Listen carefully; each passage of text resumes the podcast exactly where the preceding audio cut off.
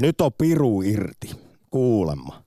Katolisen kirkon mukaan demonit ovat aktivoituneet ja riivaustapaukset lisääntyneet jumalattomasti viime vuosikymmeninä maailmassa. Vatikaani onkin häthätää kouluttanut ja sertifioinut tätä varten ennätysmäärän yli 400 eksorkistia eli manajaa, joista yksi toimii myös Suomessa. Ja töitä kuulemma riittää. Rakas kuulija, mitä tästä pitäisi ajatella? Että kristikunnan suurin kirkko suhtautuu demoneihin ja manaukseen haudan vakavasti. Kyse on itse asiassa olennaisesta ja virallistetusta kirkon opista. Pitäisikö täällä meilläkin Evlut-kirkon alkaa ottaa pirun metkut sekä riivauskokemukset vakavammin vai tulisiko päinvastoin esimerkiksi mielenterveysalan ammattilaisten ympäri maailmaa jyrähtää huolella ja huolestuneena tällaisesta puoskaroinnista eli demonipuheista sekä manaustoiminnasta? Näihin kysymyksiin muun muassa halutaan tänään vastauksia seuraava tunti aktissa, kun studiossa kielillä puhuvat Korhonen ja Putkon. Moi. Ylepuhe akti. Lähetä WhatsApp-viesti studioon 040 163 85 86 tai soita 020 690 001. Ylepuhe. Vatikaanissa järjestettiin vastikään viime viikolla vuosittainen manaajien ja saatana-asiantuntijoiden eksorkismikonferenssi jo 14 kerran ja siellä pohdittiin jälleen muun muassa parhaita tapoja pirujen häätämiseen. Mutta koska tilanne on tosiaan demonien kanssa äitynyt nyt niin pahaksi, niin Vatikaani kutsui paikalle tällä kertaa myös, ja siis ensimmäistä kertaa, muidenkin kirkkokuntien uskonoppineita, kuten luterilaisia, ortodokseja, anglikaaneja sekä erilaisia shamaneja ja poppamiehiä Afrikasta. Tämä on siis nykypäivää vuonna 2019 arvon kuulija. Senpä takia nyt halutaan tietää, koska kyseinen asia koskettaa miljoonia ja miljoonia ihmisiä jatkuvasti maailmalla, että millaisia tuntemuksia ja ajatuksia sinussa herättävät nämä tiedot, uutiset aktiivisesta demoniuhasta sekä samalla räjähdysmäisesti kasvaneesta tarpeesta riivaajien karkottamiseen. Jussi Putkonen, joko olet insinöörinä rakentanut jonkinlaisen krusifikseja ampuvan ja pyhää vettä ruiskivan laitteen vekottimen, jolla sitten suojelet itseäsi ateistista. Eli kuulemma Vatikanin mukaan pirulle otollista kroppaasi. Kyllä minä näen, että itse piru asuu tällä hetkellä tulevassa tekoälyssä, jonka singulariteettipiste on aivan tuossa nurkan takana, kenties jo ensi vuonna. Jossain päin maailmaa suuräly tajuaa se on, sanotaanko, on piru asettunut teknologiaan ja pyyhkäisee ihmiskunnan pois. Mutta mietin tätä, kun Sampa sanoit alussa, että on miljoonia ihmisiä, jotka suhtautuvat tähän haudan vakavasti. Niin jos ajatellaan, että he suhtautuvat haudan vakavasti itse demiurgi Jahveen, niin onhan vastaavasti pakko olla myöskin se äärimmäinen paha. Se, joka viekottelee ihmisen viattoman pienen ihmisen kaiken maailman viinan piruihin ja irstauden pää pariin ja asuu, puhuu kielillä, jolloin täytyy suurten äh, uskon sotureiden lähteä toimimaan. Ja Manaja on tässä nähtävästi sellainen suuri taistelija, ritari, joka ottaa sen pahan pois, sen perkeleen sieltä ihmisestä ja ihminen voi jatkaa vanhurskasta elämää. Ja se on taitolaji, mitä nyt olen lukenut artikkeleita vaikkapa tästä, miten Vatikaani kouluttaa ja on siis 404 kappaletta tällä hetkellä näitä sertifioituja manaajia, joista tosiaan yksi sitten Suomessakin toimii suomalaisen katolisen kirkon varjon alla, niin tuota, ää, se nyt menisin unohtaa mitä sanoin, mutta joka tapauksessa sitä ei voi tehdä kuka tahansa, vaan siinä on tarkat tietyt systeemit ja, ja protokollat, no kuinka vanaus hoidetaan. Mutta, mutta eihän pappinakaan toi, toimia kuka tahansa jamppaa. Sinun täytyy olla pappisvihkimyksen tehnyt ja opinnot käyty ja näin poispäin. Ky- kyllä, kyllä. Mutta mielenkiintoisintahan tässä on se, jos nyt ihmisiä ja miksei kiinnostaisi, että kuinka sitten tämä virallisesti manaus tapahtuu, eli kun yritetään demonia häätää riivatusta ihmisestä, niin kuulemma katolisen kirkon pappien, manajien, eksorkistien mukaan, niin tämä kuuluisa 70-luvun manaaja-elokuva on erittäin todenmukainen kuvaus siitä. Ainoastaan, missä siinä Hollywood liioitteli, niin on äh, tämä levitaatio, riivatun toimesta sekä se, että pää kääntyisi 360 astetta ympäri. Mutta kaikki muu on, ja sehän pohjautuu manaa ja elokuvaa kuuleman mukaan tosi tapahtumiin. Kyllä, kyllä. Ja kyllähän siinä myöskin visva aika hyvin lentää. Ja käsittääkseni juuri tähän, jos riivaaja on sinussa sisällä, niin tämä kielten puhuminen.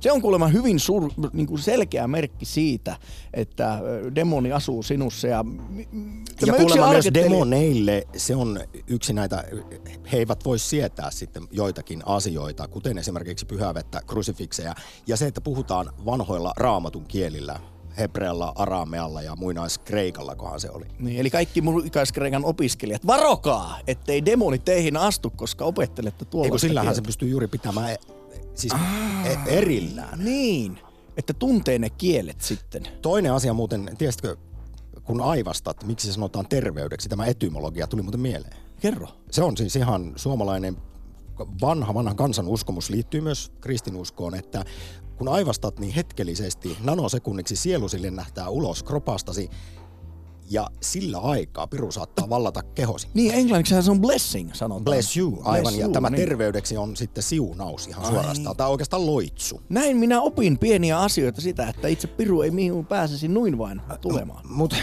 tämä saattaa nyt kuulua meidän maallistuneessa evlut hyvinvointivaltiossa absurdilta ja, ja joku saattaa jopa kyseenalaista, että miksi tällaisesta nyt pitää puhua sitten manaamisesta, niin jos tosiaan mietitään, että kyse on kuitenkin kristikunnan suurimmasta kirkosta, ja siellä julistetaan tällä hetkellä isoon ääneen, että 70-luvulta lähtien niin demonit ovat aktivoituneet ja riivaustapaukset lisääntyneet ja hirvittävällä kiireellä järjestetään konferensseja ja, ja koulutetaan näitä eksorkisteja. Viimeisimmät tiedot kertoo, että pelkästään Italiassa vuosittain, joka, vu, äh, siis, joka vuosi niin äh, puoli miljoonaa ihmistä pyytää manaamista vetikö hiljaiseksi? Veti kyllä hiljaiseksi. Ja mä vaan mietin sitä, että kyllähän monet uskonnot perustuu siihen, että luodaan pelko, pelon ilmapiiri. Ja sanotaan, että ainoa tapa välttää ikuiset infernon tulet ja lieskat on se, että uskot johonkin tiettyyn kuvioon, uh, johonkin tiettyyn näkymättömään voimaan, joka hänen uskovaisena et koskaan huku ja ikuinen elämäsi on mahdollista. Niin kyllä siinä vaiheessa sanotaanko ne vähän niin kuin huumori alkaa loppua, kun tämä, tämä taru menee täydestä ja ihmiset voivat kenties joutua jopa psykoottisen tilaan, jossa esimerkiksi kielellä puhulminen tai sätkiminen tai ylipäätään harhainen käyttäytyminen on mahdollista. Ja sitten kun pyydetään auktoriteetti paikalle ja sanotaan, että demoni poistuu ja rauhoitellaan ja puhutaan mukavia ja kappas vaan se sitten toimiikin, niin kyllä siinä vaiheessa aletaan puhumaan jo hopeavesistä ja tämän tason jutusta, että niin kuin No mielenterveysalan asia... ammattilaiset kyllä. kutsuvat tätä erittäin epäeettiseksi ja vaaralliseksi puoskaroinniksi. Tästä esimerkiksi toissa vuonna Psykologilehdessä oli pitkä artikkeli, jossa oli sitaatteja tältä Suomessa toimivalta italialaiselta eksorkistiltä sekä sitten monilta kuuluisilta psykoterapeuteilta, psykologeilta täältä Suomesta, että kuinka aivan järkyttävää, järkyttävää toimintaa tämä on. Mutta sitten taas nämä eksorkistit itse siellä katolisessa kirkossa kertovat näistä itse manaustapahtumista, että kyllä ne erottaa kuulemma perinteisistä vaikkapa mielenterveyden häiriöistä, psykooseista ja muista, koska siinä tapahtuu yliluonnollisia asioita, kuten mana- elokuvassa. Eli Eli henkilö saattaa alkaa puhua kieliä, joita hän ei ole koskaan, koskaan opetellut tai hänelle tulevat yliinhimilliset voimat, joita vastaan sitten ei käydä fyysisesti painimaan, vaan luotetaan rukouksen ja ja krusifiksin ja pyhänveden voima. Ja eihän siis placebo-vaikutusta ei voi niin kuin sivuttaa. Että jos tulee henkilö, johon sinä uskot kaikkeen, että tuo on se ihminen, joka ottaa pahan minusta pois, päässä suhisee ja surisee niin pahasti, että ei voi olla. Ja sen jälkeen joku tulee ja tekee omat rituaalinsa ja yhtäkkiä olosi on kevyt ja tunnet itsesi kirkkaaksi kuin tämän aamuinen taivas, niin mikä siinä? Kai siihen nyt sitten uskoo vaikka sillä ei olisi mitään tekemistä itse ongelman kanssa. Helsingin Sanomissa Francesco Bamont Conte, joka on eksorkismijärjestön Vatikaanin, siis tuon virallistetun järjestön johtaja, toteaa, että eksorkismi eli manaaminen on hyvän tekeväisyyden muoto, joka tuo apua kärsiville, mikä on sitten täysin päinvastaista kuin mitä todellakin mielenterveysalan ammattilaiset sanoo. Ennen kuin lähdetään liikkeelle riivausaktissa, niin palaan vielä Jussi siihen, kun sanoit, että hyvä tarvitsee vastavoimakseen pahaa. Kyllä. Ja näinhän sitä yleisesti ajatellaan, mutta paradoksaalista on nämä uskomiseen liittyvät tiedot Suomessa, että kun meillä siis perinteiseen Jumala uskominen on koko ajan laskenut, niin sitten taas usko enkeleihin ja saatanaan erityisesti on lisääntynyt. Ja tätä olen kun olen näitä otsikoita aiheesta katsonut, niin moneen kertaan miettinyt, että miten se sitten toimii, että et usko periaatteessa kristinusko Jumalaan, mutta kuten yli kolmasosa jo suomalaisista pitää saatanaa ihan todellisena olentona. No, mutta uskon, että monesti niitä ei voi järjellä selittää, Mutta vaan tämä pitää vähän paradoksaalista? Niin, no neitsyt Marian ja Jeesuksen syntyminen, siinä sulle sitä paradoksia riittää.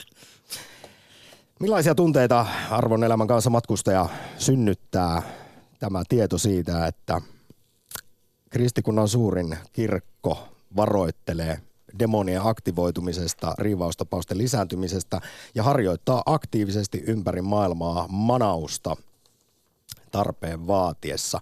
Pitäisikö Evlut-kirkon alkaa suhtautua vakavammin demoniuhkaan, harjoittaa manaamista, vai tulisiko todellakin nyt huolella jyrähtää mielenterveysalan ammattilaiset, että kyse on täysin vääränlaisesta ja vaarallisesta puoskaroinnista?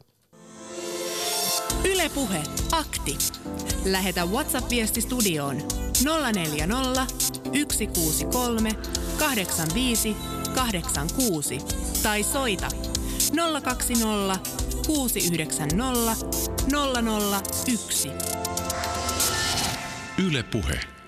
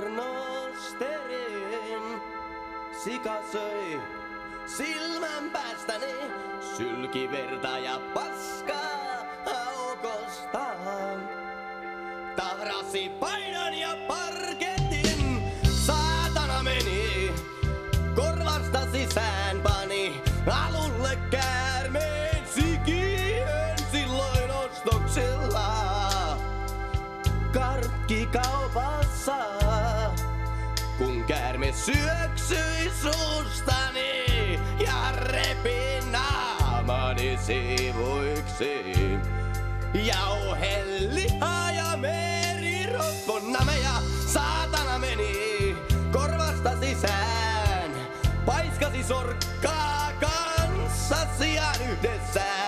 Pistivät he tanssiksi. Jenkaksi ja rumbaksi. Nussivat kilpaa, kusivat ristiin ja rääkyivät.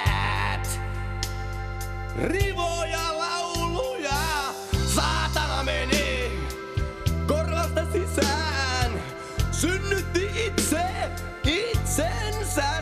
kertaa, sata pirua. Saastaista. Tulisessa pätsissä tahtia polki, riivattu sika, veriset sorkaat. Saatana meni korvasta sisään, sika söi silmäni, käärme repi kasvoni, saatana temppuilullaan pirstoi. Aivoni ja sata vierasta. Karvaista sikaa tuhat saastaista ilkuvaa pirua. Minussa kiertää ja kihelmöi, saatana menee korvasta sisään.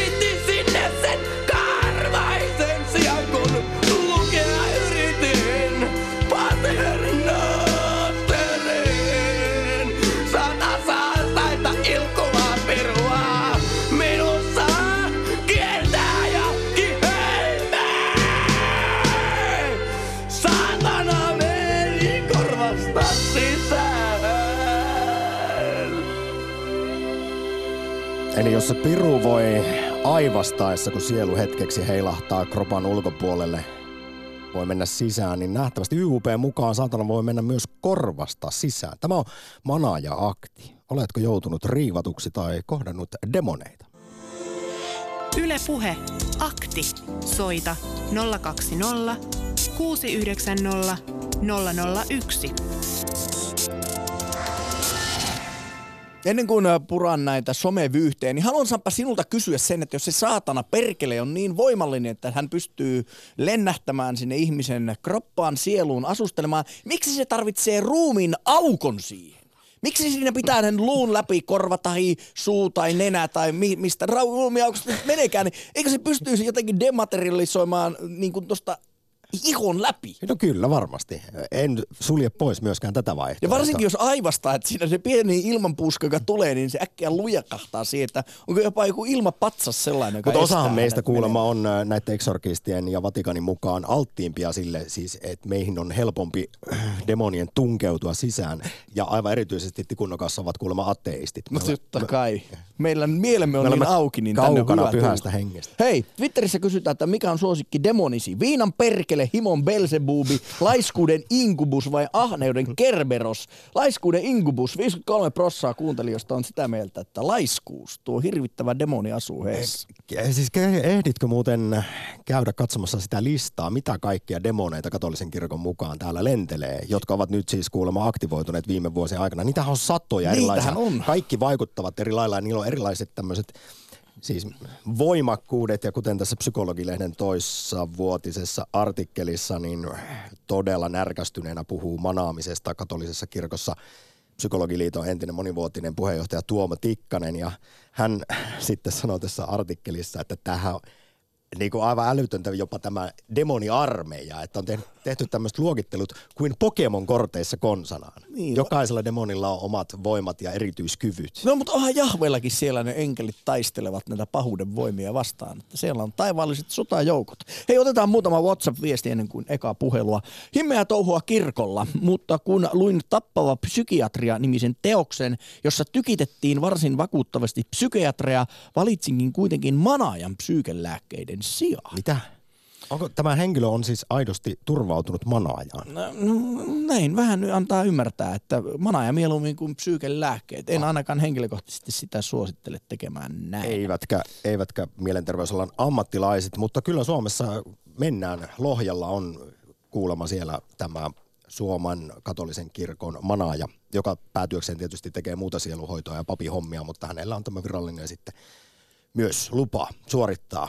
Mutta ymmärsinkö Ma- Sampa oikein, että sinä olet yrittänyt saanut jonkinlaista journalistista ja kontaktia tähän ja Suomen katolinen kirkko ei ainakaan hirveästi huutele näistä manaja-hommista. Ei, mutta tästä on kymmenen vuotta aikaa ja tuolloin kyseinen Suomessa toiminut manaaja oli jo hieman iäkkäämpi, plus että kuten tämä nykyinenkin, niin on italialainen, eli suomen kieli ei oikein taitu, niin sen takia radiohaastattelun tekeminen jäi sitten. Otetaan vielä yksi lyhyt. Usko on eri asia kuin totena pitämistä. Se on luottamusta, kuuliaisuutta ja rauhan kokemista Jumalassa. Ei kaikki, jotka pitää totena raamattua, seuraa sitä. Onkohan meillä vielä Espoossa Mikko, demoni itse? Tervehdys. tota, oikein valoista ja aurinkoista perjantaipäivää teille. Kiitos. Sitä samaa, kaikkien näiden synkkien toisaalta tietojen valossa. No näinhän se on vähän. Tämä on vähän tämmöinen, tämä manaaminen on kyllä mielenkiintoinen homma ja itsekin sitä lähestynyt jossain vaiheessa ja yrittänyt ottaa selvää asiasta. Ja se on, niinku, se on kyllä hieno, hieno, hieno tota, kulttuurillinen piirre niinku, omalla tavallaan niinku, tutkimuskohteena, mutta tota, sitten kun se tulee reaalimaailmaan, niin sittenhän meillä alkaa olla ongelmia. No näinpä, Mut- juuri. Niin. No siis avaa vielä vähän tätä ajatustasi. Mielenkiintoinen kulttuurinen ilmiö tietysti, mutta tähän vaikuttaa nytkin, kun tiedetään, niin miljoonien ihmisten elämään päivittäin. Ja vielä jos sitten uskotaan kristikunnan suurimman kirkon oppiin, tämä on ihan siellä virallistettu sakramentaali riitti, että pitää välillä katsoa ensin, että onko kyse mielenterveysongelmasta vai aidosti demonien riivaamasta ihmisestä ja sitten aletaan manaamaan. Niin mitä se sellainen tekee sitten tavan ihmiseen vaikkapa mielenterveydelle? Tai No kehittyvälle mielelle, jos tässä on tietoja, kuinka nuoria jo tyttöjä ja poikia, kun he käyttäytyvät väärin, niin siinä tehdään sitten diagnoosi, että siellä asustaakin jokin, jokin demoni sisällä. Niin tämä, tämä just nimenomaan tulee siihen, että se on aina kulttuurisidonnaista se, missä viitekehyksessä me eletään. Ja, ja siinä kulttuuriviitekehyksessä, niin jos sä oot kasvanut siinä ja uskot siihen ja koko sun ympäristö uskoo niihin asioihin, niin silloinhan se voi olla jopa sulle ihan täyttä totta ja silloin se saattaa näyttäytyä sitten taas niin kuin tieteellisessä valossa niin todella niin kuin haastavalta sitten jotkut tilanteet, että jos leimataan, leimataan niin kuin tota, esimerkiksi nyt riivatuksi henkilö vaan sen takia, että se on ahdistunut tai joku muu mielenterveydellinen ongelma. Katolinen kirkkoa kyllä sanoo, että tota, he aina poistaa tämän ää, ongelman, niin kuin siis, eli tutkitaan aikaksi, että onko mielenterveydellisiä tämmöisiä niin kuin jotain sairauksia. Mutta tota, siinä on semmoinen pieni ala, alapräntillä kirjoitettu teksti siihen heidän ohjekirjaan, että, että se tutkiva lääkäri, joka tutkii, että onko tällä potilaalla mielenterveysongelmia, niin sen täytyy kuitenkin olla itse siinä uskossa, että on mahdollista, että henkilö tulee riivatuksi. Jolloin tämä asettaa mun mielestä pienen, niin kuin, pienen dilemman tähän, tähän niin kuin kysymyksen asetteluun omalla tavallaan. Tietenkin kaikki, kaikki asiat pitää pitää aina avoinna ja sille henkilöllähän se niin kuin subjektiivisesti saattaa olla ihan totta. Mutta niin moni muukin muu asia saattaa olla totta tähän liittyen, niin tosiaan kun viime viikolla Vatikaani järjesti jo 14 kerran vuosittaisen saatana-asiantuntijoiden eksorkismi-konferenssin, jossa oli sitten manaajia ympäri maailmaa paikalla, niin ja siellä tietysti pohdittiin parhaita tapoja pirujen häätämiseen, mutta siellä kuulemma oli sitten esimerkiksi psykoterapeutteja paikalla ja psykologeja valistamassa näitä manaajia ja tarkentamassa sitä, että miten se rajanveto voitaisiin tehdä, että milloin kyse on mm henkilöstä itsestään ja mielenterveyden häiriöistä ja milloin sitten ulkopuolisista yliluonnollisista voimista niin. ja pahoista mutta, hengistä. Niin, ainahan tämä vaatii sen yliluonnollisen voiman niin uskomiseen, mutta se, sehän tässä on ehkä se jännä puoli, että katolisessa kirkossa, miksei myös, tai niin sanotaan kristi, kristillisissä kirkoissa kautta linjaan, koska onhan me Suomessa vapaissa, vapaissa suuntauksissa myös niin kuin harrastaa manaamista tai henkien ulosajoa, pahojen henkien ulosajoa. Myös ortodoksikirkolla on Suomen ja Baltian suurin kisiittori, joka hoitaa tätä virkaa. Niin, tota, niin, nää, nää, tota, niin näissähän tämä aina jotenkin niin kuin, liitetään jotenkin niin kuin hirveän niin kuin negatiivisiin asioihin. Sitten kun mennään jonnekin tuonne Afrikan puolelle tai Karibian merelle, niin se, että joku ihminen possessoituu, eli joku henki ottaa hänestä vallan, niin niin se saattaa ollakin hyvin positiivinen asia. Että tässä on vähän tämmöinen niin kuin jännä, jännä niin kuin ilmiö. Ehkä se on siitä hyvä ja paha niin kuin ikuisesta taistelusta, mikä ihmiset on luonut, niin, niin jotenkin siihen, siihen liittyen sitten pitää olla se vastavoimakin siellä, koska muutenhan kirkolla olisi aika huonosti asiat, jos ei mitään kaikki olisi pelastettu jo, niin duunit loppuisi kesken. Näin sanoi teologi Olavi Seppänen, joka Yle puheessa viime syksynä ohjelmasarjaakin teki homo religiosus, niin tässä meidän aktissa joskus, kun uskonnoista puhuttiin, että, tai hänen kanssa oli keskustelua siitä, että jos vaikkapa Vatikaani myöntäisi, että helvettiä ei ole tai että ateistitkin pääsee taivaaseen, niin mihin sitä enää sitä Jumalaa ja kirkkoa tarvitaan, että, että kun pitää olla se pahan uhka ja sitten taas se pelastus siellä taustalla. Mutta Mikko, öö, tässä sinun puhelustasi tuoksuu jonkinmoinen, sano jos on väärässä, niin semmoinen kulttuurirelativismi. Eli sä, mä en oikein saanut otetta, että mitä mieltä sinä nyt olet vaikkapa siitä, että Vatikaani on kovin huolissaan demonien lisääntymisestä ja riivaustapausten räjähdysmäisestä kasvusta ja harjoittaa aktiivisesti manaamista. Niin, no, My, mä en ole, Suomessa. Että... Mä en olisi henkilökohtaisesti hirveän niin kuin huolissani, eh, että jos ihmiset niin kuin kokee joutuvansa johonkin tämmöiseen näin, mutta mä tie, ymmärrän sen tietenkin katolisen kirkon näkökulman siihen, että heillä on oma, oma agendansa, mitä he ajaa ja tämä on yksi osa sitä ja eihän tämä aina ole näin ollut, että katolisen kirkon historiassakin niin nämä aina tuppaa nousemaan välillä niin kuin muoti-ilmiöiksi ja välillä taas sitten hiipumaan pois. Et se aina vähän riippuu kuka siellä on ja tätä voi nyt peilata myös niin kuin sit siihen, että Vatikaani on tehnyt hirveitä myönnytyksiä, niin kuin, tai no hirveitä, siis todella edistyksellisiä myönnytyksiä niin kuin, tälleen näin, niin kuin eri asioista, että ollaan lähe, lähentymässä ehkä tätä niin kuin modernia maailmaa, niin tämä saattaa olla tietenkin yhden, yhden suuntauksen sisällä sitten, nähdään, että tämä on niin kuin vastaveto sille, että meillä aina kun joskus aikoina oli, tuli reformaatio, niin sitten tämä katolisella kirkolla oli vastareformaatio, johon myös liittyy osittain niin kuin samantapaisia, samantapaisia tota ilmiöitä, että siellä oltiin sitten niin kuin, nähtiin piruja jos jonkun kenenkin sisällä ja demonit, demoniarmeijat oli tää joka paikassa pyörimässä vaan niin ihmisiä, että tota, siitä sitten jotenkin kuitenkin päästiin ehkä, ehkä lisätään, lisätään vaan manaajia, niin kato, päästään niistäkin eroon. En minä, en mä osaa siihen sanoa, mutta et, et se on niin hyvä pitää ehkä mielessä, että näähän ei ole niin kuin, jotenkin vaan silleen, niin kuin, nehän ei tule mistään tyhjiöstä ikinä tietenkään. Et, et ainahan siellä on niin kuin isommat, isommat kuviot taustalla, että et joku ilmiö syntyy. Ja, joka on sitten taas ihan eri keskustelu tietenkin. Mikko, kiitos jo nyt mielenkiintoisesta kiehtovasta puhelusta. Puhuit tuossa siitä, että kuinka moderni kirkko on, seuraako aikaansa, niin tähän aiheeseen liittyen, niin itse asiassa kyllä tämmöinen huomio viime viikkoisesta Vatikaanissa järjestetystä Manaaja-konferenssista. Siellä oli paikalla kuulemma Manauksen supertähti, kardinaali Ernest Simone, albaanialainen, joka joka suorittaa pirujen karkotuksia ihmisistä päivittäin jopa niin paljon, että joutuu tekemään neljästä viiteen manausta puhelimitse päivässä, kun ei ehdi paikalle kaikkien luokse, joita, joihin demoni on sisään mennyt. Eli kuulemma nykyään on puhelin ja sitten internet mukana, eli paljon manataan myös etänä. Niin se on, se on vähän niin kuin tämä, mikä nämä on nämä, sanokaa nyt, nämä yksarvishoidot, mitä annetaan internetin välityksellä kanssa. Mun mielestä nekin on aika niin kuin semmoinen hyvä bisnes, että sama tämä ehkä on sitten. Vaikka paitsi, että ei enää tietenkään ota rahaa samalla lailla, sitten jos joku lahjoittaa, niin sehän on eri asia. Et siinähän tässä on nyt sinänsä jotenkin ongelma, niin kuin semmoinen niin hyvä puoli, että tässä nyt suoranaista rahastusta on. Ehkä sitten muuta kautta sitten, jos olet päässyt piruista irti, niin, niin tota, se, on, se voi olla ihan, sitten kannattaa ehkä maksaakin kirkolle jotain, jotain asiasta.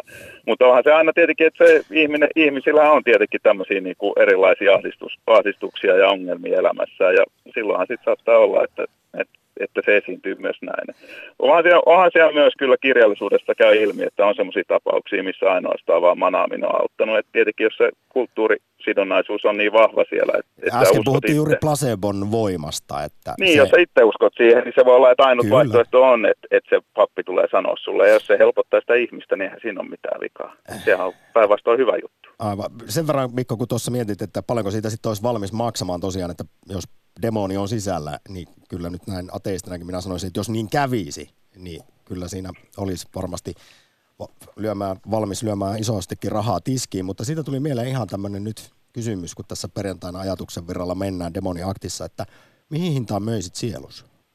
Ei, mulla ei ole sielu enää. Tämä, on katolinen pappi todennut joskus aikoinaan sanonut mulle. Onko noin? Vaan ihminen, jolla ei ole sielu. Mutta, mutta tota, en mä tiedä, kyllä mä voisin pantata sen, niin kuin esimerkiksi vaikka sanotaan nyt joku tuommoinen niin sadan tonnin laina, niin jos, jos, jos mä saisin, tota, jos se vakuudeksi kelpaisi mun sielu, niin menisi saman tien. Mutta Mikko, puhuit tuosta kulttuurillisesta näkökulmasta, niin muistatko sen Simpsonin jakson, kun kävi niin, että Homer meni tekemään Perkeleen kanssa sopimuksen ja että hänen sielunsa kuuluu itse demonille loppuelämänsä, niin muistatko miten se sitten päättyi, kun hän halusi en. kuitenkin takaisin? Nyt on, mulla on vain Simpsonista lyhyt oppimäärä. Joo, no se kävi sitten niin, että tuota, tuli oikeudenkäynti ja sitten kun öytyikin kuitenkin lappu, että Homer oli kirjoittanut Margelle hänen vaimolleen, että minun sieluni kuuluu, niin kuin tässä vihkivalassa, minun sieluni kuuluu ikuisesti ja aina sinulle. Ja yhdysvaltalaisen oikeudenkäytänteen, koska tämä oli tehty ennen kuin Pirun kanssa oli tehty diili, niin alkuperäinen sopimus olikin voimassa ja ja Suomer pääsi ikuiselta kadotukselta pois. Että kyllä sillä sielulla nähtävästi voi tehdäkin ihan hyvää kauppaa. Joo, ja jossain vaiheessa oli, mä en muista, oliko Latvia liettua Puola-akselilla oli ihan oikeasti ongelma siinä, että tota, ihmiset, ihmisillä kun ei ollut tota varallisuutta, niin niin lainan vakuudeksi annettiin sieluja. Siis tämä on niin 80-90-luvulla. Tämä ei ole niin edes mikään silleen. Ja sitten katolinen kirkko oli huolissa ja osti niitä, niitä lainoja takaisin, että ihmiset sai sielu. Eli tällä hetkellä on jossain on sielupankki kasvamassa niin. sielut kenties jopa korkoa. Niin geenipankit unohdetaan ne Suomessa, aletaan pitää sielupankkeja tuonne vaan tota, eduskuntaan nyt, kun jostain ne rahat pitää saada. Että hyvinvointiyhteiskunnan ylläpitoon, niin tässä olisi semmoinen homma, mikä voisi Loistava olla... Niin kuin... idea. Miten, Tähän perjantai-kevennys. Onko tosissaan näin, että siitä siis vähän aikaa sitten Vatikaani lunasti sieluja No mä en tiedä, oliko Vatikaani vai Puolan kirkko, mutta joka tapauksessa vai, vai Latvia kirkko, mutta voin mä sen teille tarkistakin tuosta noin lähettää vaikka sähköpostilla, jos mä vielä ein tässä. Mikko, miksi sä tiedät näin paljon riivatuksi tulemisesta, demoneista ja manaamisesta?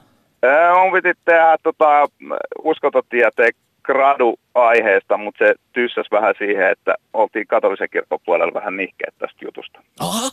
Nyt katsomme kenties nyt jonkun trianglilasin läpi. Siis kohtasitko vastarintaa tämän gradun aiheen puolesta? No ehkä semmoista kuin passi, passiivista lähinnä, että tota, se ei ollut ihan niin, niin helppoa. Ei siitä ehkä tykätty yliopistokaan sisällä, kun tämä aihe on vähän tämmöinen, mitä mä nyt sanoisin. Tulee Opus Dei kyllä nyt tästä mieleen kovasti. No Niin, onhan tämä ehkä nykyaikana vähän kiusallinen. tietenkin. Kiusallinen. Pikkasen tämä on tietenkin arka tämä homma, mutta tota, ei, se, ei se mitään. Mutta, ei, gradut on tehty muista aiheista ja sitten ollaan jatkettu eteenpäin. Mutta nyt kun tuli tämä, niin mä ajattelin, että tämä nyt voi soitella ja höpöttää alkuun jotain ja sitten päästään muut jatkamaan. Ja aivan valtava iso kiitos puhelusta, Kiitos. Mikko. Meillä itse asiassa linjat muuten tyhjänä kerrottakoon 020690001, kun puhutaan tästä demonien jumalattomasta lisääntymisestä maailmassa ja riivaustapausten sitä myöten. Nyt Mikko, kuten sanottua, kiitos ja loistava aurinkoista perjantaita sekä viikonloppua. Kiitos teille samoin. Moi, Moikka. moi. Yle Puhe. Akti. Lähetä WhatsApp-viesti studioon 040 163 85 86 tai soita 020 690 001. Yle Puhe. Edellinen soittaja Espoosta Mikko pohdiskeli, että manaamisesta voi olla ihmiselle apua, jos hän itse siihen uskoo sen, sen tehoon ja kokee, että sisällä jonkinnäköinen piru elelee ja sitten näin se voi, no me tietysti maallistuneet ajattelemme, että kyse on placebo-vaikutuksesta. Ja näin myös psykologilehdessä toissa vuonna psykiatrian proffa Hasse Carlson Turun yliopistosta totesi, että, että kyllä on heitä, jotka voi saada apua eksorkismista ja se edellyttää juuri, että ihminen uskoo manaamisen taustalla oleviin teologisiin selityksiin, mutta haitat voittavat hyödyt tässä suhteessa Carlson jatkaa, että Näissä tapauksissa sitten, kun olisi akuutti tarve psykiatriselle hoidolle, niin se hoitoon hakeutuminen, hoitoon pääsy voi viivästyä, kun lähdetään ensin soittelemaan eksorkistille. Ja myös psykologi kuuluisa Tuomo Tikkanen samaisessa artikkelissa pitää tätä koko hommaa harjoittamista aivan totaalisen epäeettisenä ja vaarallisena esimerkiksi yksilöiden mielenterveyden kannalta. Ja vertaa eksorkismia uskomushoitoihin, mutta tässä on se ero, että siinä missä mekin on usein täällä parjattu uskomushoitoja, niin tähän eksorkismiin suhtaudutaan Tikkasen mielestä hämmästyttävän sallien ja ymmärtäen, koska se on kuitenkin kristikunnan suurimman kirkon virallinen oppi. Laadun tae, sanotaanko näin. Hei, jos haluatte nähdä, miltä kieliltä puhuminen näyttää, niin käykääpä katsomassa Yle Puheen Insta-videolla. Siellä aivan Suomen eturivin näyttelijä näyttää, miltä se näyttäisi. Jouduitko aamulla riivatuksi? En tiedä tuosta mitään, olin vain oudon tunteen vallassa, niin, Yle Puheen Insta-videolta sieltä voi käydä katsomassa ja vastaamassa myöskin kysymykseen, että mitkä ovat sinun demonisi. Otetaan yksi WhatsApp-viesti ennen mummia Jyväskylästä puhelinsoittajaa. Yliluonnollisia tapahtumia kysymysmerkki. Montako kertaa skeptikot ovat maksaneet lupaamansa miljoona dollaria todistettavasti yliluonnollisesta tapahtumasta?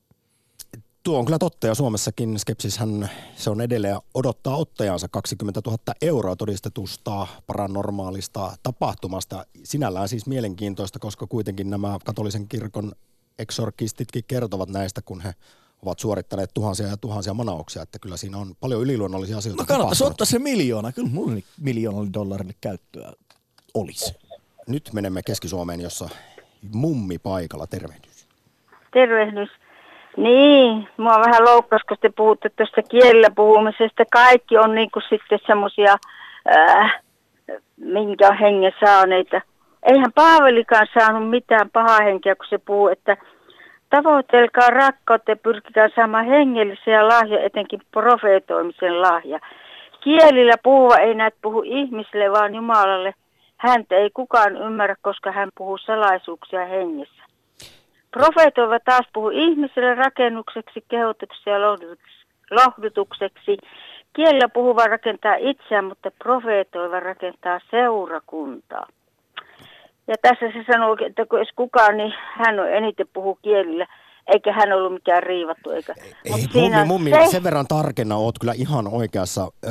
Kielellä puhuminen liittyy toki myös muihin ja hyviin asioihin, mutta Niin. näin nämä viralliset manaajat kertovat, että hyvin usein tämmöisen merkki siitä, että on joutunut demonin valta, piru on päässyt Niin. livahtamaan sisään, niin Joo. yksi selkeä merkki siitä on, että ihminen alkaa puhua tosiaan kielillä, joita ei ole koskaan aiemmin osannut. Ja sen lisäksi Joo. hänelle tulee myös tällaisia ö, valtavia voimia, jota hänellä ei Mm. ole ollut, siis fyysisiä ihan Joo. voimia. Kyllä mä sen uskon, mutta tota, siinä on se ero, että ne, jotka Jeesuksen omia antanut elämässä hänelle, niin silloin riivaajat ei kyllä pysty, vaan se ihminen, joka Jeesuksen oma, niin se voi paremminkin sanoa, että nyt Jeesuksen nimessä väisty, mene matkois. Minulle on tullut semmoisia henkilöitä, että en mä ääneen sano, mutta hengessä on pitänyt monta kertaa niin kuin oikein rukoilla ja kätkeytyä ja muuten on saanut on saa vaikka turpiinsa. Se mun veljeni oli vähän hankala. No se on hyvä, että olet suojautunut sitten pyhällä hengellä. Se on ollut niin semmoinen panssari piruja vastaan. Ja kuulemma nämä eksorkistitkin kertovat, että, että sielultaan heikot tai uskon puutteesta Niin. kärsivät, kuten täällä studiossa olevat Korhonen ja Putkonen, niin me olemme sitten alttiimpia sille, että demoni saattaa sisään mennä. Eli vahtaa. Ei, ei se kyllä ihan sillä mene, en mä usko. No hyvä, en, kiva kuulla. En toisaalta. mä usko, että siinä täytyy olla sitten ihminen oikein antautuu jotenkin ja on, on niinkin mielenkiintoinen niihin asioihin. Hei, lukekaapa semmoinen kirja, jos uskotte, uskallette, kun toi oli noita. Siinä on nuori, se on Britanniasta joskus sodan aikaan, kun se ihan uteliaisuudesta lähti, sille, se oli köyhästä perheestä ja sitten se lähti Lontooseen, se kuvitteli, että siellä kadutkin on kultaa. Ja sitten se ihmetteli, kun kaksi tyttöä oli salaperäisiä ja ne oli saatanan palvelija, palvelijoita ja sitten ne lähti niiden, hä, niiden mukana tämä tyttö niin uteliaisuudesta sinne temppeliin. Ja mihinkä vaikeuksiin se joutui, mutta se pääsi eroon sitten, kun kristitty pappi rukoili tota, hänen puolestaan ja monta kertaa. Siinä oli kovat taistelut, että hän pääsi eroon sitten. No varmasti, ja saa- kuulemma näin, siis Niin. jos palaamme päivän aiheeseen tähän eksorkismiin, tuohon liittyy kyllä mummi olennaisesti siihen, niin ö, usein on, manajat kertovat katolisesta kirkosta, että se Niin. yksi vielä manauskerta sessio ei riitä, vaan jopa kymmenen kertaa joudutaan käymään, että se on semmoinen pidempi sitten Niin. istunto, että se saadaan se paha sieltä, paha henki ulos. Niin, mutta mä en oikein luota tuohon katoliseen kirkkoon. Musta se on semmoinen laitoskirkko, niin onko ne itse edes omakohtaisesti ottaneet Jeesusta vasta, että pystyykö ne itsekään, niillä on, minusta ne Sä ajattelet niin kuin Martti Luther sitten, että meni hermot niin siihen katolisen kirkon mädännäisyyteen, niin piti sitten Niin, näin. en mä, mä en luota niin, ne on Mut- niin jotenkin niin taikauskosta, missä jotakin semmoista, Tota- itse ovat No niin hei. taikauskossa. Niin. Ai niin, Niin. no onhan niillä paljon enemmän esimerkiksi tämmöisiä taikauskolta vaikuttavia rituaaleja näin ulkopuolisen silmiin. Mutta mitä sitten sanot mummi, kun kuulemma Martti Luther Niin, uskoi Luther, apostolien niin. lailla itsekin siihen, Niin. että pahat henget kyllä voi ottaa ihmisen valtaansa. Hän toisaalta Lutteri uskonpuhdistaja kritisoi tätä Rooman kirkon eksorkismia, Niin. manausta, että se on semmoista taikauskosta hömppää, mutta silti kastekaavassakin on eksorkismia ja, ja Lutteri rukoili itsekin Jumalaa sitten ajamaan ihmisistä ulos riivaajia. Eli kyllä, Niin, kyllä hänkin tarkoitat- vähän tätä sillä, lailla oletti, että siinä voi niin käydä, että se paha henki saattaa sisään luikahtaa. Minä en usko tuo, että se tulee niin vaan. Se täytyy, kyllä siinä jotakin täytyy olla ja, ja joku sitten voi olla, että on henkisestikin ja niin kuin mun velikin joutui sitten, niin mm, se oli vähän vaikea tapaus. Niin. niin. tota, mitä mä sanoisin. Niin ja onko se, en mä usko, että lapsikasteessa uudesti syntyy, niin kuin lapsikasteessa. Niin kuin, että, se on myös semmoinen yksi harha pieni vauvalla kasteessa uudesti syntyy. Miten se voi olla mahdollista, kun se ei edes ymmärrä asioista? Hökkösen pölästä. Se on myös yksi semmoinen harha, että se ei ole ihme, tota, niin äh, mä en usko kyllä siihen. Mä en koskaan oikein ymmärtänyt sitä asiaa, eikä ymmärrä vieläkään. Niin. Mutta kätkä, onhan minutkin lapsena kastettu. En mä ymmärtänyt, mä en olisin ollut kristitty, vaikka siis henkilökohtaisesti. En mä No ymmärrä ei sitä ollenkaan. nyt vielä siinä iässä. En minäkään. Ei. Kuulemma ovat kastaneet, pyhää vettä on päälleni ylleni saanut, mutta en minä siitä mitään muista. Mummi, tämä on ollut tosi Ei. jotenkin ihana, mielenkiintoinen, ajatuksia herättävä puhelu. Kiitos. Kiitos vaan teille ja haa, hyvää kaikkea kesää. Ja jos en, en, hei, jos teillä joskus olisi urheiluaiheeni juttu, semmoinen, että mitä kesällä on niin urheiltu tai tehty, niin minulla olisi uimakokemuksessa sellainen. Kuule, me luvataan mummi, me toteutamme toiveita täällä aktissa Minä, aiheiden saanko minä antaa kannalta. niin- vinkin? Kan, No. Kansanradio täyttää nyt 40 vuotta, niin. Niin. niin kannattaa sinne suuntaan ottaa yhteyttä. Siellä varmasti ollaan hyvinkin iloisia. No kyllä, tästä. me myös otamme aktiin mummilta lisää Niin. puheluita sitten, kun tämä Ja. aihe esiin, esiin nousee. Mutta nyt Niin. oikein aurinkoista ja siunattua, jos sellaista voin näin Niin. ateistina toivottaa, niin viikon Niin. loppua sulle. Kiitos, et sä niin ateisti ole, vaikka sä höpötät. En mä usko, että kumpikaan ole. Mulla on sellainen tunne, että kyllä teillä sydämessä vaan on siellä joku itu. Se kasvaa sitten pikkuhiljaa. No se, Joo, voi, no näin, kiitti se voi näin olla. Tämä on rauhoittava Niin. kuulla. Kiitoksia Okei. mummi. Mahtavat perjantai-tunnelmat on päällä. Kiitos, vaikka puhutaan Joo, menen demoneista. ulko, joo, ulkotöihin. Ty, ulkotyöt kutsuu. No niin, niin. Kiitti vaan. Moi, moi. No moikka. Moikka. Moi. Yle Puhe, akti. Lähetä WhatsApp-viesti studioon 040 163 85 86 tai soita 020 690 001. Yle Puhe. Kylläpä tuli ihan älyttömän hyvä fiilis tuosta puhelusta. Kiitos mummille Kyllä vielä tuli. sinne Jyväskylään. Hei, manauksen ja sen todeksi toteaminen ujuttautuu erittäin sulavasti tämän hetken populistiseen ajatusmaailmaan, missä asiat ovat niin kuin ne koetaan, eikä välttämättä siten kuin ne faktoilla voidaan toteen näyttää. Tämä sama paradoksi esiintyy monessa kontekstissa tällä hetkellä, vaikka meillä on enemmän faktoja tarjolla kuin koskaan aiemmin.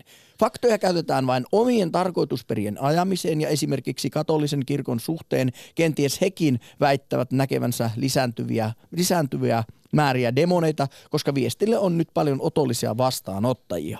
Hehän ovat vain ajan hermoilla ja lypsävät tätä mahdollisuutta. Terveisin nimetön si- sivusta seuraaja. Kiitos viestistä. Yksi itse asiassa päivän kysymys, jota ei ole tullut sanottua, liittyy juuri tuohon, että mitä tämä ehkä kertoo sitten meidän ajasta. Se, että katolinen kirkko on hyvin huolestunut demonien aktivoitumisesta, riivaustapausten lisääntymisestä ja siitä, että esimerkiksi Italiassa tosiaan puoli miljoonaa ihmistä vuosittain turvautuu manaamiseen. Niin, niin, niin. Tätä voi tietysti tarkastella uskonnollisin silmin tai sitten vaikkapa yhteiskunnallisesti tai jopa psykologian kautta tätä ilmiötä. No mitä luulet, äh, kun Apophis äh, asteroidi paukauttaa tuosta hyvinkin läheltä maata ohi, niin tuleeko, kun tämä ajankohta lähestyy, niin mitä luulet, äh, tuleeko silloin jonkunlaisia ajatuksia siitä, että tämä on demonien ja pahojen henkien kosto ihmiskunnalla? Uuden ajan tuleminen. No, mutta kun eihän se Apophis osu minkään laskutoimitusten mukaan kuitenkaan maapalloon. Läheltä menee ja niitähän on viilettää koko ajan varoitus. niitä asteroideja. Se on meidän varoitus, että seuraava tulee kohti. Kyllähän sinäkin tiedät, että kun on piiritystilanne, niin varoituslaukaus niin annetaan, niin onko tämä vain demonien tapa kertoa meille, että ryhdistäytykää ihmiskuntaa? Tai loppu on lähellä. No niin, ehkä, ehkä sitten niin. Kiitos Jussi taas mielenkiintoisesta näkökulmasta. Demoniaktissa. Martti Helsingistä, hyvää päivää. Päivää päivää. No, oletko joutunut riivatuksi? Tuota, en, en mä nyt oikein niin kuin, sillä tavalla ole, kokenut. Ja tuota, yle, yleensäkin tämä ri, ri, riivattu ja tämä sanasto, niin se, se on niin kuin aika rajua. Mutta mä ajattelen, että se on varmaan, koska tämä ei ole sitä meidän, meidän kulttuuriympäristö, niin, niin tämä niin kuin, tämä tuota niin kuin, Suomessahan tämä on hyvin marginaalissa, sanottakoon nyt, mutta kyllä meilläkin täällä on ollut suomalaisella katolisella kirkolla aina manaaja ja parhaillaankin, ja hän kuulemma välillä joutuu sitten eksorkismin tai siis suorittamaan tätä manaamista eksorkistina. Ja itse asiassa tuossa joku aika sitten niin katolisen kirkon tiedotuskeskuksesta johtaja Marko Tervaportti kertoi, että kyllä eksormi, eksor, manaismia, siis manausta tarvitaan ja tehdään vielä nykyäänkin aivan kuin kaikkina aikaisempina vuosisatoina ja tuhansina. Tekihän Jeesus itsekin niitä, hän muistuttaa. Eli kyllä siellä katolisessa kirkossa tämän suhteen aivan tosissaan olla. Kyllä, ja mä niin kuin sen niin kuin ymmärrän, että henkilölle, joka on niin kuin katolisessa kirkossa ja ikänsä siinä ollut, niin tämä on varmaan hiukan eri asia kuin mitä niin kuin nyt meikäläiselle. Mutta mä niin kuin sitä tässä mietin, mä oon asunut joitakin aikoja buddalaisessa maassa ja maaseudulla. Ja tuota, niin siellähän tämä henkimaailmahan on läsnä niin kuin jatkuvasti ja hyvin lähellä. Ja tuota, niin, jos ihmisellä tulee, siis ensinnäkin ihminen näin pyrkii siihen, että se olisi niin kuin tasapainossa tämän henkimaailman kanssa jatkuvasti. Erilaisten rituaalien ja muiden kautta. Mutta jos tulee jotain sairauksia, tulee ongelmia ja näin poispäin, niin silloin johtopäätös on se, että henkimaailman kanssa ei olla niin kuin tasapainossa, balanssissa, balanssissa ja silloin tuota, pyydetään munkeilta apua ja, ja paikalliselta tietäjältä ja niin poispäin. Ja erilaisen toimenpiteiden kautta sitten taas pyritään siihen balanssiin. Eli mä niin kuin tässä jäin vaan miettimään, että tämä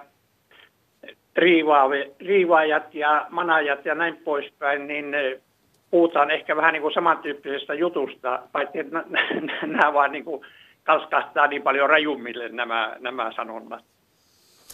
Ja kuulemma aika rajua kieltähän siinä sitten on manaamistilanteessa, kun eksorkisti pappi paikalle mm. tulee, niin kuulemma nämä demonit ovat hyvin rääväsuisia, kuten siinä aika lailla torttapo tortta mana ja elokuvan suhteen, että jonka moni on nähnyt tämän klassikon 70-luvulta, niin se on juuri kuulemma tällaista sitten, kun aletaan oikein huolella manaamaan. Näin kertovat kyllä, papit kyllä. sitten. Ja siellä tosiaan se kuuluu olennaisesti tähän demonin toimintaan, että siinä oikein päästellään törky, törkeitä rivoja, ärräpäitä Jumalaa ja Jeesusta kohti siinä. Sekin kertoo kuulemma siitä, että on joutunut riivatuksi tämä kielen käyttö. Kyllä, kyllä. Tuota, Martti, kiitos tästä näkökulmasta ja puhelusta ja mukavaa viikonloppua. Kiitos. Kiitos. Samoin. Ylepuhe akti. Lähetä WhatsApp-viesti studioon 040 163 85 86 tai soita 020 690 001. Ylepuhe. Eikö olekin Sampa mielenkiintoista, suomen kielessä tuo manata sana tarkoittaa niin sitä, että sitä pahaa henkeä niin kuin karkotetaan. Mutta myös tuodaan, pois. kutsutaan niin, paikalle. Kutsutaan kyllä. myöskin sitä paikalle. Että yritä siinä nyt demonina sitten päättää, että kumpaa tässä nyt se henkilö, joka minua kutsuu nyt haluaa. Haluanko, että poistun tästä lihaisesta säkistä asumasta vai haluaako se, että minä ilmestyn, materialisoidun tuohon eteen sarvipäineni ja alan keskustelemaan, kenties tekemään sitä sielun kauppaa. Tärkeä, mielenkiintoinen pointti, Jussi Putkonen. Onneksi meillä on myös suomenkielessä tämä toinen hieman vaikeammin lausuttava sana eksorkismi. Anglismia, hirvittävä sana. Tota, he otetaan ihan kohta lisää puheluita, kunhan niitä saadaan pöytään ja myös WhatsApp-viestejä, mutta sitä ennen kuunnellaan, kuunnellaan asiantuntija manaamisesta. Nimittäin espanjalainen hyvin kuuluisa eksorkisti Jose Antonio Fortea kirjoitti tästä aiheesta joitakin vuosia sitten kirjasen nimeltä Kysymyksiä eksorkistille, josta muun muassa selviää millaisia demoneja on olemassa ja mitä sitten tapahtuu, kun ihminen joutuu riivatuksi. Ö, tästä aiheesta kertoi 2014 aamutelevisiossa tuon kyseisen kirjan suomentanut filosofian tohtori, entinen katolinen pappi Sakari Vainikka. Se tarkoittaa siis nimenomaan sitä, että ihminen joutuu tämmöisen pahan henkivallan valtaan. Ja se koskee nimenomaan ihmisen ruumista. Fortea tähdentää tuossa kirjassa, että sielu säilyy vapaana. Eli ihmisellä säilyy tietty tahdonvapaus. Mutta se paha henkivalta panee ihmisen tekemään aika uskomattomia juttuja. Se ilmenee, saattaa ilmentyä esimerkiksi sellaisena, että ihmiset tulee vastustamaton tarve pilkata Kristusta tai Jumalaa se niin kuin pulppuaa sieltä koko ajan esille tämmöinen tarve ja sitä on hirveän vaikea hillitä. Ja sitten voi olla niin, että jotkut ihmiset ihan menee mukaan siihen tavallaan ikään kuin siirtyy sille puolelle, että ne on, on, on oikeasti sitä mieltä, että Jumalaa ja Kristusta pitääkin pilkata. Ja on siinä muitakin tämmöisiä piirteitä, mutta kannattaa pitää mielessä, että demonin ensisijainen kohde on Jumala, jota hän haluaa vastustaa ja pilkata. Ja ihminen on siinä ikään kuin välikappale. Että demoni ikään kuin sen ihmisen välityksellä suuntaa sen oman vihansa Jumalaa kohtaan. Mistä tietää, että ihminen on riivattu eikä esimerkiksi mielisairas? Sitähän Fortea myös pohtii. Ei sitä oikein mistään tiedäkään välttämättä. Se on hirveän vaikea se rajaveto. Siinä tulee sitten joitakin semmoisia näissä eksorkismitilanteissa eteen semmoisia asioita, joita ei normaalilla arkijärjellä eikä edes psykiatrialla pystytä niin kuin selittämään. E, esimerkiksi? Otetaan vaikka tämmöinen, että ihminen saattaa ymmärtää sellaisia kieliä, joita se on opiskellut päivääkään. Ja sellaisia kieliä, joita oikeastaan kukaan enää kunnolla ymmärrä. Esimerkiksi sanotaan vaikka muinaista arameaa. Jotkut eksorkistit käyttää Jeesuksen omaa kieltä näissä, näissä rituaaleissa. Niin tämä asianomainen henkilö ymmärtää sitä, tottelee aramean kielisiä käskyjä. Niin tämä on yksi piirre. Toinen on se, että on raportoitu, että jossakin tapauksessa saavat niinku semmoiset ylisuuret fyysiset voimat, siis nämä ihmiset. Että ne, ne saattaa tehdä uskomattomia juttuja. Että joku tämmöinen normaali ihmisen lihasvoima niin ei, ei millään niin kuin yllä sellaisiin tekoihin. Sitten siellä on muitakin tämmöisiä piirteitä, joita on hyvin vaikea selittää niin kuin tällä meidän normaali kokemusmaailmalla. Forteahan puhuu myöskin yliluonnollisista ilmiöistä näissä yhteyksissä. Joo. Kyllä. Ja silloin puhutaan poltergeist-tyyppisistä. No esimerkiksi poltergeist, joo, hyvin kyllä, joo. Tämmöisiä ilmiöitähän on olemassa, mäkin olen kuullut ihan lähipiiriltä, että tämmöisiä on ollut ja ne liittyy jossakin määrin usein sellaiseen paikkaan, jos on tapahtunut jotain tosi kamalaa. Niin, niin sellaiseen paikkaan saattaa liittyä nimenomaan tämä poltergeist-ilmiö. Ylepuhe akti. Sitten Demoni Aktissa Espooseen, jossa rouva laittaa radioa hieman pienemmälle tervehdys. Yes. Odotas, mä paan tämän No niin, Olenko lähetyksessä? Kyllä olet. Minkälaisia kuulen... ajatuksia sinulla on herännyt siitä, että pirut on irti nyt kuulemma katolisen kirkon mukaan? Kuule, tota, mä muistan rippikoululeiriltä niin sen, että kun me kiroiltiin, että jumalauta, niin tota, pappi sanoi niin, että tehän sanotte Jumala auta. Hmm. Ja se auttoi kyllä muistamaan, että joo, että ihan totta, näinhän se tietysti on. Mutta sitten tota toi, kun sä sanoit siinä – Mä muistan kuulleeni tämän tietysti ajat sitten, mutta tota, että Jeesus manasi pois jotain pahoja henkiä.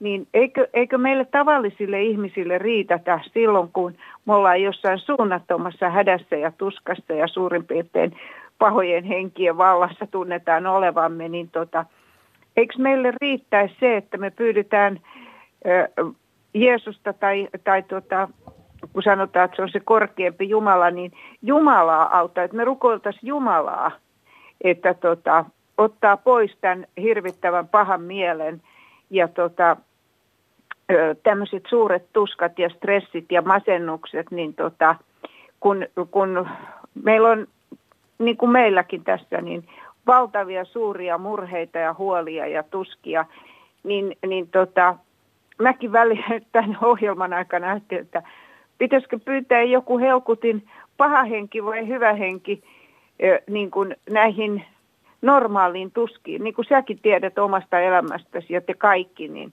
eihän teillä pelkää iloa ole. No ei tietenkään. Se kuuluu myös elämään, ilot ja surut, ylä- ja alamäet. Mutta siis, mitä se, siis että tähänkö pitäisi sitten kutsua jo paikalle jotain henkiä tai demoneja? Okay. Vai mitä? Niin mä mietin tämän ilmaa vaan silloin, että jos tuntuu, että omat voimat ei millään riitä – et koska meillähän ruvetaan syöttämään heti jotain masennuspillereitä ja siinähän oma ajatus ja kaikki niin sumentuu. Ja eihän meidän pitäisi millään pillereillä voida ratkaista semmoisia ongelmia, mitkä paranee nimenomaan juuri näin puhumalla. Ja mä oon kova puhumaan, niin kuin tiedät. Ja tota, nämä kuuntelijat vaan, tota, siis jos sä menet tonne, tapaat naapureita tai olet kaupassa tai jotain. No mä puhun aina kaikkien kanssa, mutta otapas joku jumalattoman vakava asia käsiteltäväksi. Kun kaikki esittää, että ei meillä ole tuollaista ja meillä on kaikki hyvin. Siis tämä teeskentely on pahinta, mitä lähimmäiset voi toisillensa tehdä. Meidän olisi vihdoinkin oltava raadollisen rehellisiä ja avoimia, niin me pystytään auttamaan toisiamme ilman, että me syödään pillereitä ja mennään psykiatrille. No oot kyllä osaltaan ihan täysin rouva oikeassa. Olen samaa mieltä, että aivan liikaa on semmoista tyhjän puhumista, small talkia, diipadaapaa, kun ihmiset voisivat olla rehellisiä toisille ja puhua avoimesti vaikkapa ajatuksistaan ja tunteista rohkeammin. Niin kyllä, niin. kyllä se olisi jotenkin rakentavampaa ja terveempää. Et tota, mun mielestäni tätä sanaa pitäisi levittää, että älkää turhaan pelätkö toisianne ja älkää turhaan hävetkö huolianne, kun kaikilla on kaikki. Että semmosikin, että siis mäkin jonkun rouvan kanssa tuossa puhuin jostain, niin mä voin kuvitella, että heillä oli tämmöisiä ja tämmöisiä huolia. Kun mä itse rupesin kertomaan, että tota, kun meidän, meillä nyt on kaksi vanhusta semmoista, jotka on erittäin huonossa kunnossa. Hmm. Niin tota, rupesin kertomaan kaikki, että miten valtavasti tämä pelottaa ja stressaa, että mitä tapahtuu, onko seuraavana päivänä hengissä. Niin sitten kun hän rupesi kertoa siihen samaan, että ai mä luulin, että sulla on kaikki, kun sä oot aina niin iloinen ja sä juttelet. Ja, niin tämähän on just se, että kun meistä luullaan, että kaikki on helvetin hyvin, jos me ei, ei niin kuin heti lävältetä, että hei, tiedätkö, meillä on tällaista. Mä mm. kailotan kyllä enemmän avoimuutta. Ei sitä, että, että heti kun ollaan ruokakaupassa, niin isketään, isketään kaikki murheet lähimmän kassan niskaan. Mutta ei myöskään sellaista är, ärsyttävää tekopiirteyttä. Ei. Hei, nyt Rouva Esposta, aika Joo. loppuu. Suuri kiitos viimeisestä soitosta Demonia, Riivaus ja Mana ja Akti. Moi kiitos. moi. Viikonloppu ja... Yle Puhe, Akti. Arkisin kello 11. Yle Puhe. Jussi Putkonen, suuri kiitos tästä viikosta. Kiitos, kuin myös. Ei muuta kuin sitten illalla Belzebubia ja viinapiruja kohta. Kohti Hei, demoneja vain. Kuunnellaan lyhyesti vielä ee, Sakari Vainikkaa, entistä pappia siitä, miten nämä todelliset manajat suhtautuu manaja-elokuvaan ja sen todenperäisyyteen. Tämä on mielenkiintoinen pätkä ne ottaa sen aika vakavasti. Eli tässähän on taustalla tässä elokuvassa tosi tapahtuma, joka on tosin häivytetty siitä Hollywood-elokuvasta sillä tavalla, että tämä henkilö, joka siinä on, on tota tämän riivauksen alainen, niin se on ensinnäkin nuori tyttö. Mutta siinä alkuperäisessä tapahtumassa kyse on nuoresta pojasta. Ja se on muutenkin häivytetty tämä koko juttu. Ja se kuitenkin perustuu ihan tämmöiseen historialliseen tapahtumasarjaan.